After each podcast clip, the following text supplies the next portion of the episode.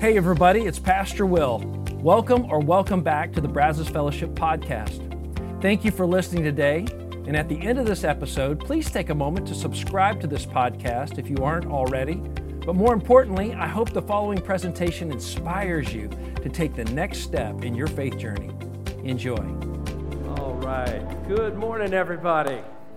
It is great to see you guys. Thanks so much for being here as we kick off the cross, the invitation to the way of Jesus. Now, if I could just be really honest with you, this new series is so challenging. I really prayed about and thought about whether this is the time to give it or not because as we start to think about, I'm just going to give you a little preview over the next several weeks talking about the cross. Uh, as a symbol that Jesus uses over and over to illustrate the way of Jesus, to what it means to follow him. It, it brings us, confronts us with some big questions um, that will cause us to change the way we live, the way we think about how we make decisions and how we treat others and how we relate to God and people. So, just want to give you that little warning up front. Um, I think it's going to be an incredible series. I think it could be one, maybe one of the most challenging uh, to date. So, uh, just if you will take these things that we're going to talk about seriously, okay? So, what I'm going to be talking about today is a temptation that is common to every single person, but especially for those of you who are followers of Jesus. If you're a Christian, you're a disciple of Jesus today, um, it is something that you're confronted with often, all right? And I bet you can relate to what we're going to talk about. As a matter of fact, this temptation, this tension I want to talk about. Um, well, I hope will start to make sense of the discontentment that many of us feel inside of us almost all the time discontentment about ourselves, about life, about everything, or maybe the feeling of never enoughness. I think this feeling of never enoughness might be just an American thing, okay? That you live in this country, you're going to struggle with this. That never enough, you're never enough. You, what you have isn't enough. What you can do isn't enough. It's just, it is a constant battle. And uh, the temptation that we're going to be looking at today is actually one of the three that Jesus was confronted with when he was tempted by the devil. Okay? Now, two of the biographies that were given in the New Testament of Jesus, both Matthew and Luke, these are the two that we have that have recorded this temptation of Jesus that he had in the wilderness before his public ministry. And what both of them tell us is that God led him into a deserted place, into a lonely, isolated place, okay? Uh, uh, arguably one of the worst possible environments for a temptation, when you're going to probably be most vulnerable to it. And some of you here might even say, lonely, isolated, deserted, that describes where I live right now. And you might feel like that, that you might be, I'm surrounded by people all day long, you might say but I still feel very alone. I feel very isolated. I don't feel like anybody gets me or relates, or it's just, it is just hard right now. Okay, that might be where you are today. And maybe you're in that place right now. But we're going to be looking at this third temptation of Jesus. This third temptation of Jesus. And, and, it, it's still with us, all around us. I hope that you will see this today, that is so incredibly relevant. And it is so subtle the way that it sneaks its way into our life. It's so subtle that we're often unaware it's even happening, okay? It's often, unaware, we just don't get it. We don't understand, like, when it's happening. So let's take a look together, starting in Luke chapter 4 verses 5 through 6. By the way, this temptation of Jesus is both in Luke 4 and in Matthew 4. If you want to go back and read them later today, we're going to be taking some verses from both passages. But here's how it begins. It says, The devil led him up to a high place and showed him in an instant all the kingdoms of the world. Now imagine for a moment we weren't there. Let's just imagine this is probably how it happened. He brought Jesus up on this mountainside, right? Overlooking maybe Jerusalem at night. And he sees all the lights, all the grandeur of this incredible city. And along with that, maybe images of all the other great cities, all the other great civilizations of that time. And it just was kind of mind blowing. And, and, and maybe he's like, drink it all in, take it all in, Jesus. All of this could be yours. All the wealth, the power, all the influence, everything. Now, to kind of put it in context, maybe it's kind of like us going into a new car showroom, right? And there it is with the lights just perfectly angled on it. It's the car you've always wanted, all right? Or the SUV with all the options, and it's the right color, and it's hard to find that color, right? Or maybe, I know we're in Texas, so maybe it's the pickup truck you really, really want, right? And it's got the right wheels, the right color. Oh, it's just beautiful. Everything seems to be right about this vehicle. Like, so much so, you're like, oh gosh, and they've even cut the price. I think this is a sign from the Lord. I probably should get this thing, right?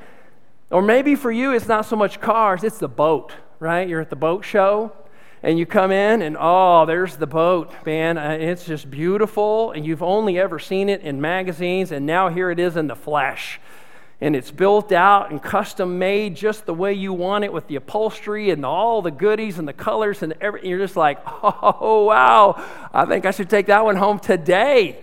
Uh, this is incredible. Or maybe for you, I know this has uh, been true in my house. Sometimes we'll do like the parade of homes in the springtime, right? And it's fun to do. It's fun to look at. What, what are all the custom home builders, all the cool build outs and the finishes and all the things and all the options and everything, right? But when you finish looking at about a half dozen, you don't even have to look at all of them. You just look at about half dozen of these new custom homes, you're thinking, our house stinks, man. This is living. This is this. If we can live in a house like this, this is awesome. Like this is incredible. It's kind of the tour of discontentment, isn't it? By the time you get to the end, you're like, okay, how can we make it work? We can get out of this house and into a real house, okay? Um, but we, we find ourselves in the middle of this kind of being shown what's better, bigger, shinier. It's the discontentment that comes with it. And this is exactly the devil's intent with Jesus at this moment. It's like the, it's like the devil, in a sense, is saying, I know why you're here. You're here for them, aren't you? So I'm going to make it easy for you.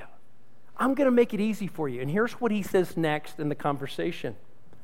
And he said to him, I will give you all their, let's say it together, all their authority and splendor. It has been given to me. Again, this is the devil talking, okay? It has been given to me, and I can give it to anyone I want to. Now, Here's maybe one of the most shocking things of this conversation Jesus doesn't correct him, okay? He doesn't say, Whoa, whoa, hold up there, devil. You don't have any authority. You don't have any power. You don't have any over the splendor of. No, no, no, no. He doesn't argue with him. It's like, how could that possibly be? How could he have that much power? And here's what we must understand that the devil only has power insofar as we buy into his lies and his deceptions. When you participate in the kingdom of this world and say, I'm going to play according to those rules, I'm going to follow that priority list. I'm going to let those um, priorities, those uh, kind of rule for life, become my rule for life. Then he's calling the shots. He's the one making the, he's the puppet master. He's the one in control. And he now, all of a sudden, he holds all the cards. And here he is dangling all of this in front of Satan, I mean, in front of Jesus. And, um, and think about it for just a minute. This would be a, this would be a real temptation. Who wouldn't want to be king of your own kingdom or queen of your own queendom, right? to be able to call all the shots, have full and complete access to unlimited power and resources. And by resources, I mean money, right? Unlimited money. Like that would be pretty cool. And it's not even that your knee jerk reaction would be evil. I believe for most of us, it would be like, think of the good you could do, right? right? Think of all the good. I could, oh my gosh, I could affect so much good. And I would be so much better than all those other rich people. I would be like really generous. I would do really good things with it, not the dumb stuff that they do, right? You know, I would do really good stuff. That would be our intent with all the unlimited resources. The question is, and this is part of what makes this such a difficult and, and, and frustrating temptation. The question is, what are you willing to give for it? Because it is a trade off, it is a, an exchange. This is what makes it such a difficult temptation. And in Matthew's Gospel, chapter 4, verse 9, this is what we're told that Satan says. He says, All this I will give you, he said, if you will bow down and, let's say it together, and worship me. Like, that's all you have to do, Jesus.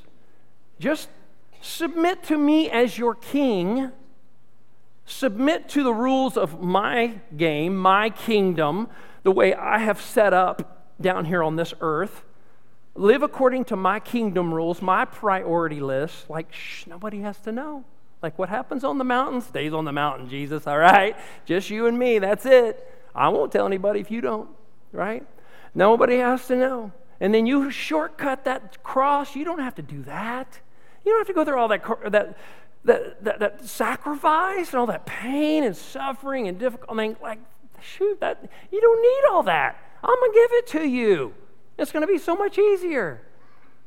And, and besides Jesus, He's like, kind of like, listen, you need to know this is how it's done down, down here on this earth. This is how the game has played. Maybe you've heard something like this when you were first getting into your business or in your industry. When you push back and say, wait a minute, that seems unethical. That doesn't seem right. Should we be doing that? Should we? Hey, listen, that's just the way it's done. This is the way you play the game. This is the way you do it, right? This is what you do. If you want to achieve, you want to win, you don't want to be a loser, right? You want to win, you want to excel, you want to gain influence, you want to have wealth, you want to get ahead. This is how you do it. This is how the game is played. You got to get on board, Jesus, or you're going to be completely irrelevant and nobody will ever follow you. And, and what's interesting here, ladies and gentlemen, is that this temptation comes to Jesus very much the way that it comes to us. It came to him as an opportunity, not a temptation. A lot of times it'll be pitched to you like, hey, I've got an incredible opportunity for you. But what's built into the opportunity is a massive exchange of sacrifice that you're going to have to give away. You're going to have to give away your your integrity, you're going to have to give away your conviction, you're going to have to give away. And what was Jesus' response to the devil's offer?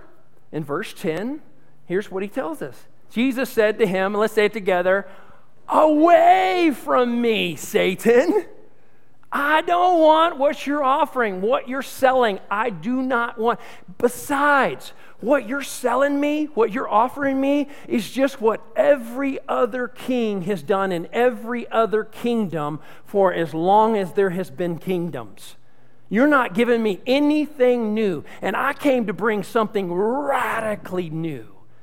I'm bringing the kingdom of God to earth not just more or a better version of the kingdom of man, cleaned up so that it'll kind of fit into the social mores and, and the culture and all of the selfish ambitions of the people around. No, I'm bringing something radically different. It's going to force people to have to approach life in a radically different way a different kind of kingdom, a different kind of a system, different kind of a value system that's going to turn the current one up on its ear. Where the first is going to be last and the last is going to be first. And if you want to be great, you have to learn to be a servant. It's going to be really different, very different. And I'm, I, am i am not here to create more of the same. This, this, the world has never seen what I'm about to introduce. As a matter of fact, devil, what you're just showing me is what has always been. And what had always been up to that point? Might makes right. Right? If you got all the muscle, you got the power, you got the military, you're right. You get to make the rules, you get to make the, the, the laws, you get to call the shots.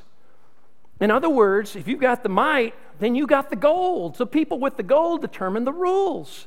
And you might be saying, well, Will, we still have, these are still very much at play in our world today. And you would be right.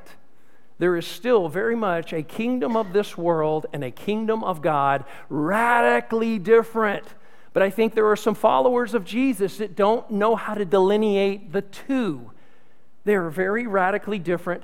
And one is symbolized by the cross, and one isn't. And so this world is all about image management. Look successful, look like a winner, and people will be drawn to you. It is a world of winners and losers, right? And you want to make sure you're on the right side of that. And, and Jesus is saying, I, I came into this world to introduce my Father's kingdom, which is so radically different than this. It doesn't throw people in these winner and loser categories. As a matter of fact, it throws open a door and says, Whosoever will, will come and believe and to follow and to trust can become a child of the living God. It is, this is confusing for many of us. It was confusing for his first century followers who were used to this worldview that dictated everything to them, even in the church back then. It was led by people who were winners trying to keep from being losers, right? Constantly. And so the question you might be led to be asked, a lot of people were in the first century, was okay, so if Jesus, you're saying it's not about that winner and loser situation, it's not about might makes right, then are we supposed to just not care? Are we supposed to not compete? Are we supposed to just not accomplish things? Is that what you're getting at? No, see, the value system of this world that we're confronted with every day is saying striving is surviving. You got to keep striving. You got to keep accomplishing. You got to keep winning. You got to keep making more and more and more, or you're not worth much, right? And, and, and I can say this because I'm a natural born striver, okay? This is something I have to work out a lot.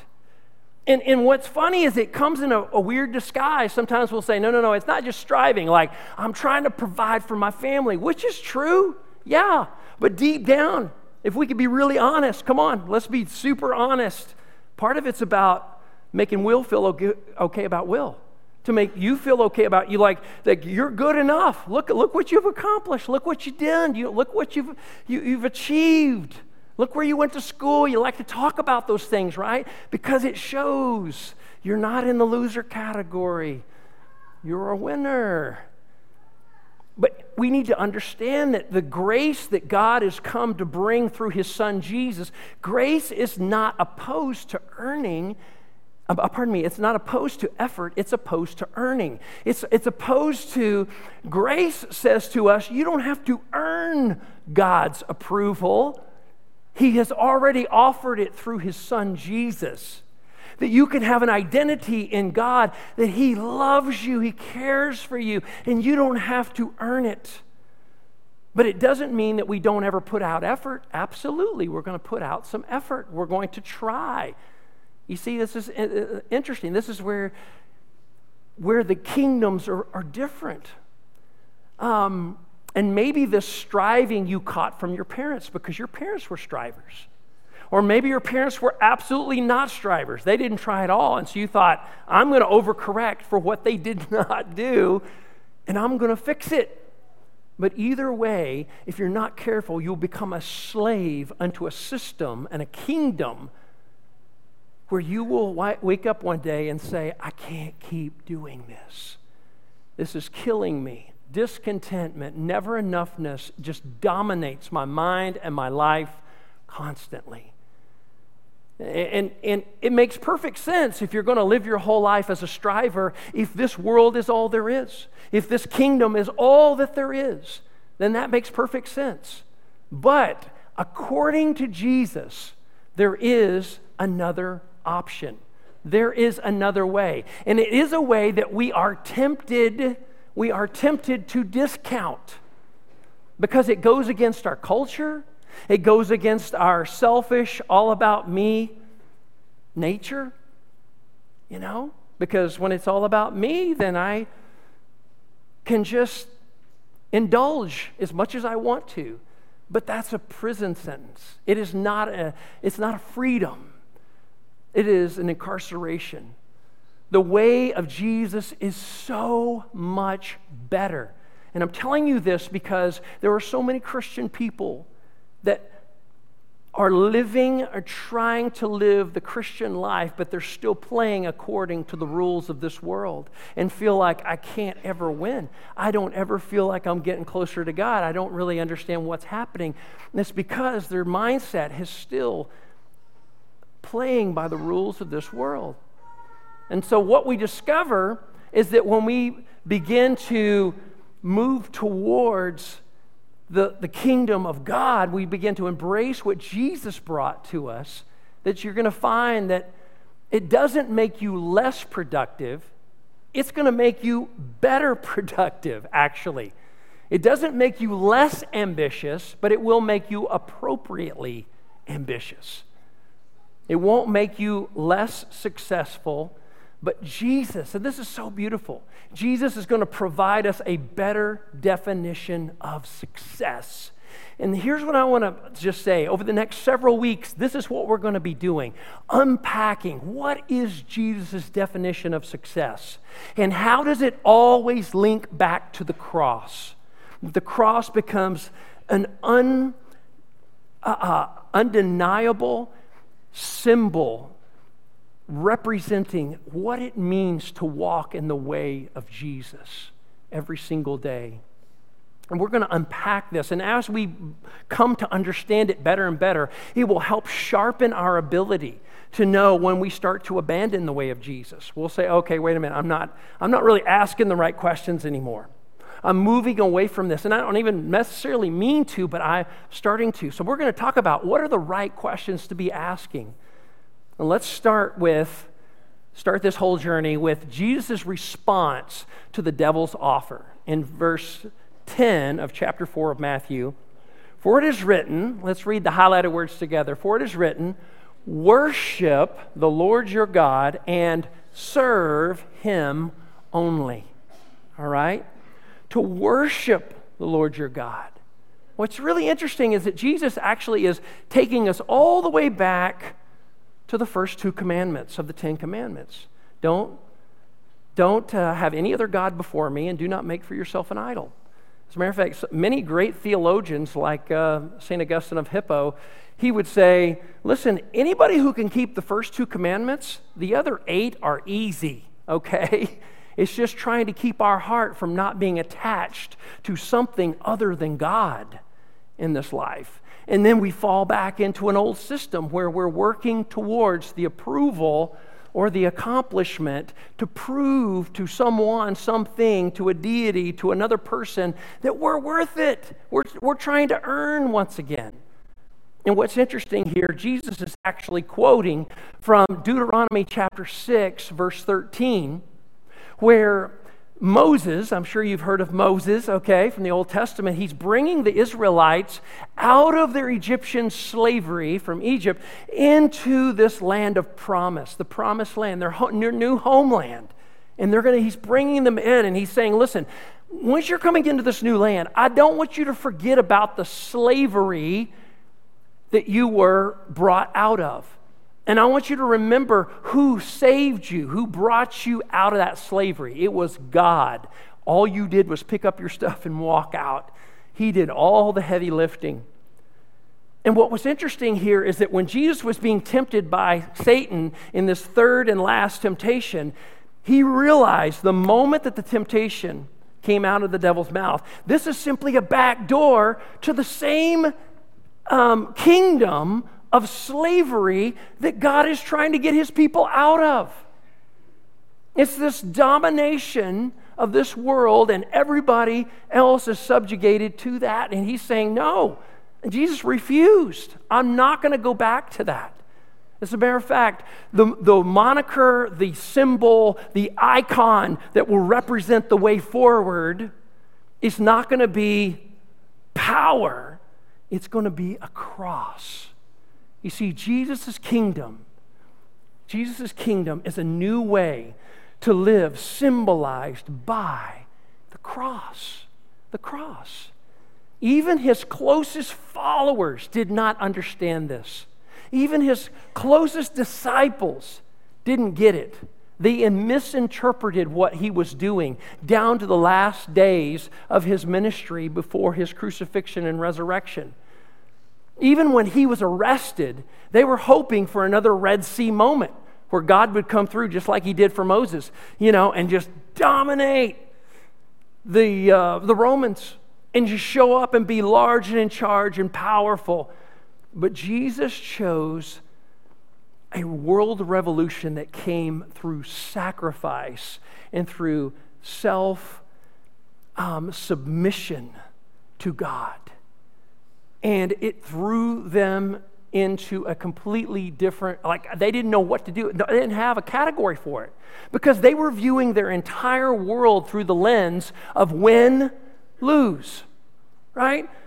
You're either a winner or you're a loser. Jesus was appearing to be losing, okay, when, when he got arrested. So what did they do? They ran away. They went and hide. They hid. And, uh, and they're thinking, how could he possibly win now? He's been arrested. It's like Rome won, Jesus lost. But three days later, Jesus resurrects from the dead. He comes back. He's walking around. And lo and behold, just shortly after that, all of his disciples come out of hiding and say, huh, maybe we didn't get this right. And it says that they finally began to understand oh, he told us he was going to do this. this is exactly what he planned to do. This is what he had all along, this is what his plan was. He was going to give his life and then come back. And he was going to show world domination this way through submission, through sacrifice. So they finally began to understand that Jesus was a different kind of king with a different kind of kingdom. And I hope today this is beginning to make more sense to you. Then they took his message, this message of the God man, Jesus, the, the Messiah, God, the Son of the living God, came to earth and he gives himself so completely to the sacrifice for all the sinful men and women of the world that he was resurrected from the dead, came back. And these disciples were saying, and now this becomes a symbol for how all of us are to live. And we're inviting everybody. They were fearless in the way they would proclaim this message of Jesus at a time when the bodies of the Christians lit the Colosseum in Rome. They were covered in pitch and burned alive. They were fed to lions for sport, for entertainment. And this was the time when Christianity spread like wildfire because of the symbol Jesus gave his people of the cross, not of power not of power. The symbol representing Jesus' kingdom or the way of Jesus is the cross. The cross didn't represent salvation, a salvation decision in the first century. It didn't. It represented a way of life. It was a decision to live radically different. You see, in the first century, the cross equals loss, it equaled powerlessness, it equaled sacrifice all things that most of us try to avoid in day to day life. You see, the cross is the way that we're tempted to daily avoid, to walk away from. This is why, even today, for Christian people, it is a decision we have to choose to follow the way of the cross. It is so rarely modeled, even in Christendom today. As a matter of fact, when there is a crossroads in our culture, for us to stand up for our faith in Jesus Christ. There are even Christian leadership voices, people, Christian leaders, that would say they would resist the way that Jesus actually modeled. They would resist saying, no, it's just too passive, it's too weak. You can't just serve people. They'll say something like this It just won't work. You're not, you know, like you don't get the way the world works. You don't understand how it works down here. You got to play by their rules or you don't win. But guess what, ladies and gentlemen? But it did work. Jesus made it work. Like it's why we're still here as a church all over the world, still meeting today, because the cross of Jesus did work. It did work. And it's why the cross is the global, sustaining symbol of our faith. It is one of the most enduring, powerful symbols of all symbols that we have through history. There is nothing that comes close to the cross. It is so powerful. This symbol of suffering and sacrifice given by our Lord Jesus, it symbolizes not just what he did for us, but it symbolizes what he calls all of us do, to do as we follow him. The way of the cross. That's what Jesus is calling this. It means more than just something to believe.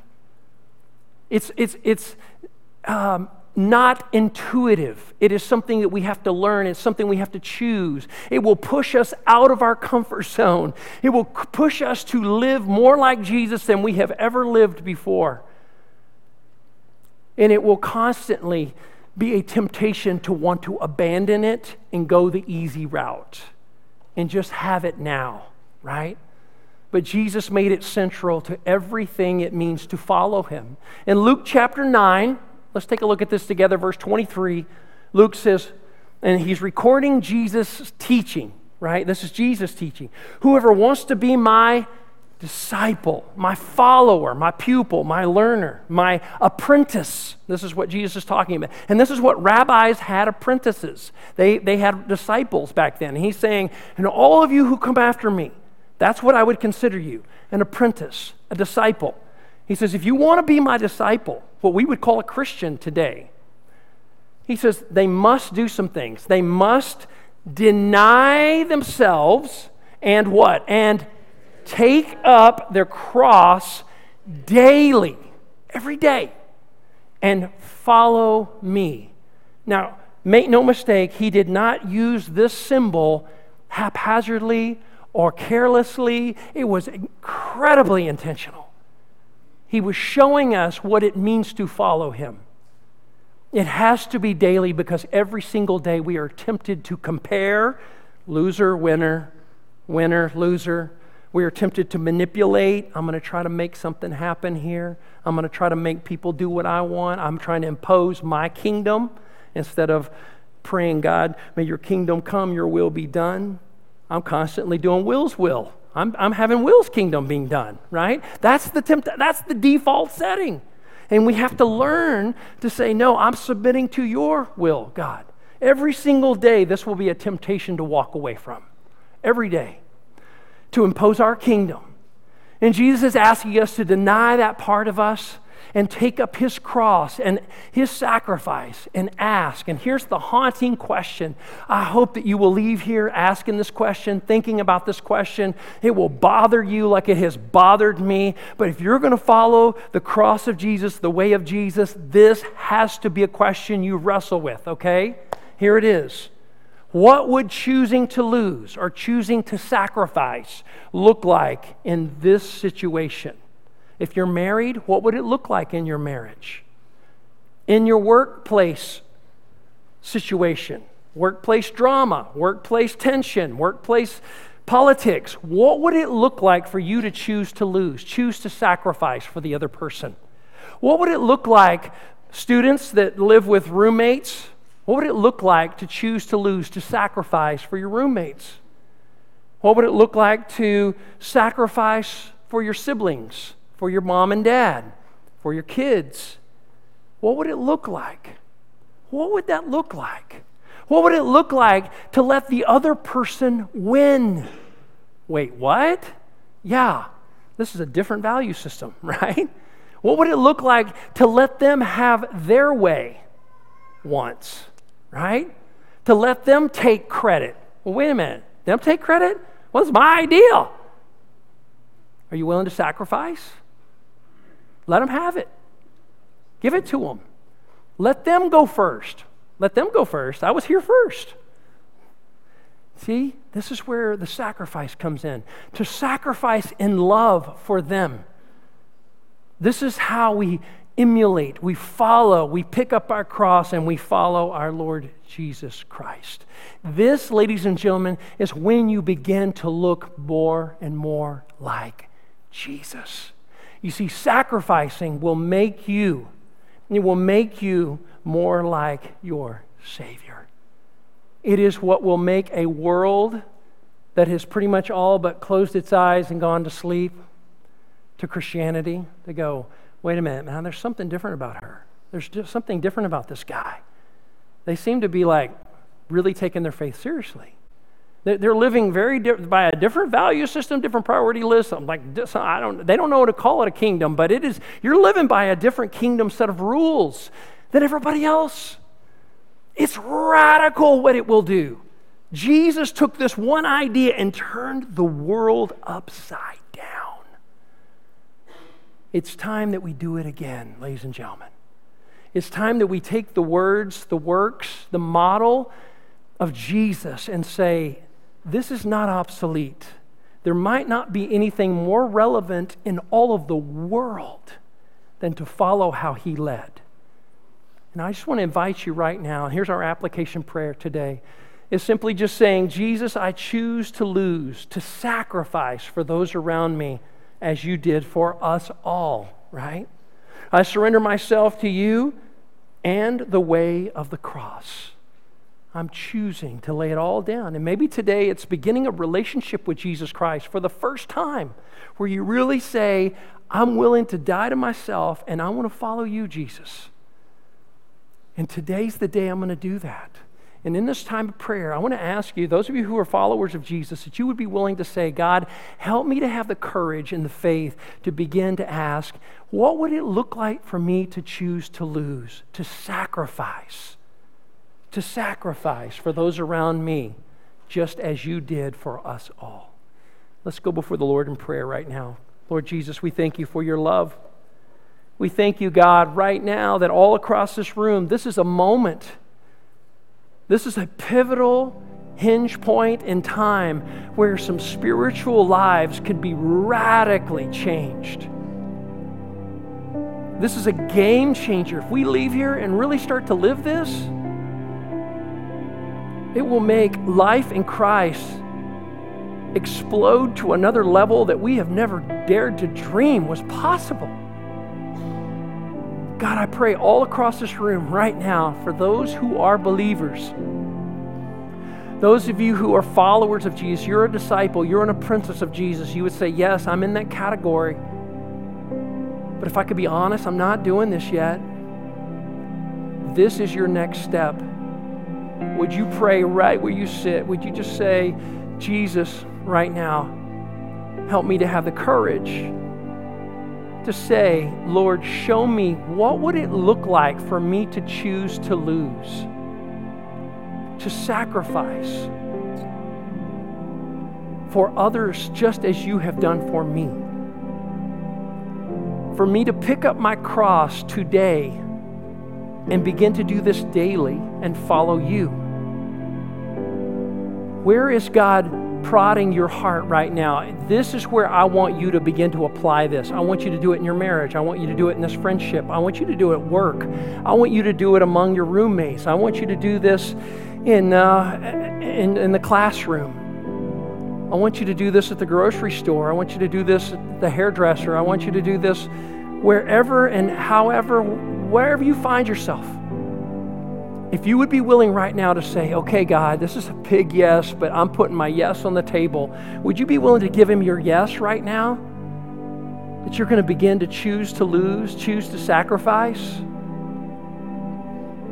If this is your choice, I'd love to pray for you. Would you just lift your hand on the floor, in the balcony, all around? God, I pray for every person right now that we would just say together, Yes, Lord, use us we choose the way of the cross. We choose the way of Jesus. Die to self so that you might come alive in the Spirit. The life in the Spirit is freedom and peace, Paul tells us. But life in the flesh is death and destruction. Help us, Lord, to choose life. Help us to choose you today while we still have time. You may lower your hands.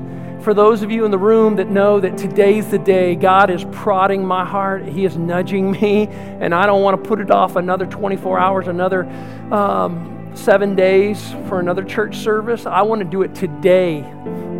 Would you just say, I'm saying yes to Jesus right now for the very first time? I want to become His follower, I want to become His disciple, His apprentice. Jesus, would you just pray this right where you sit?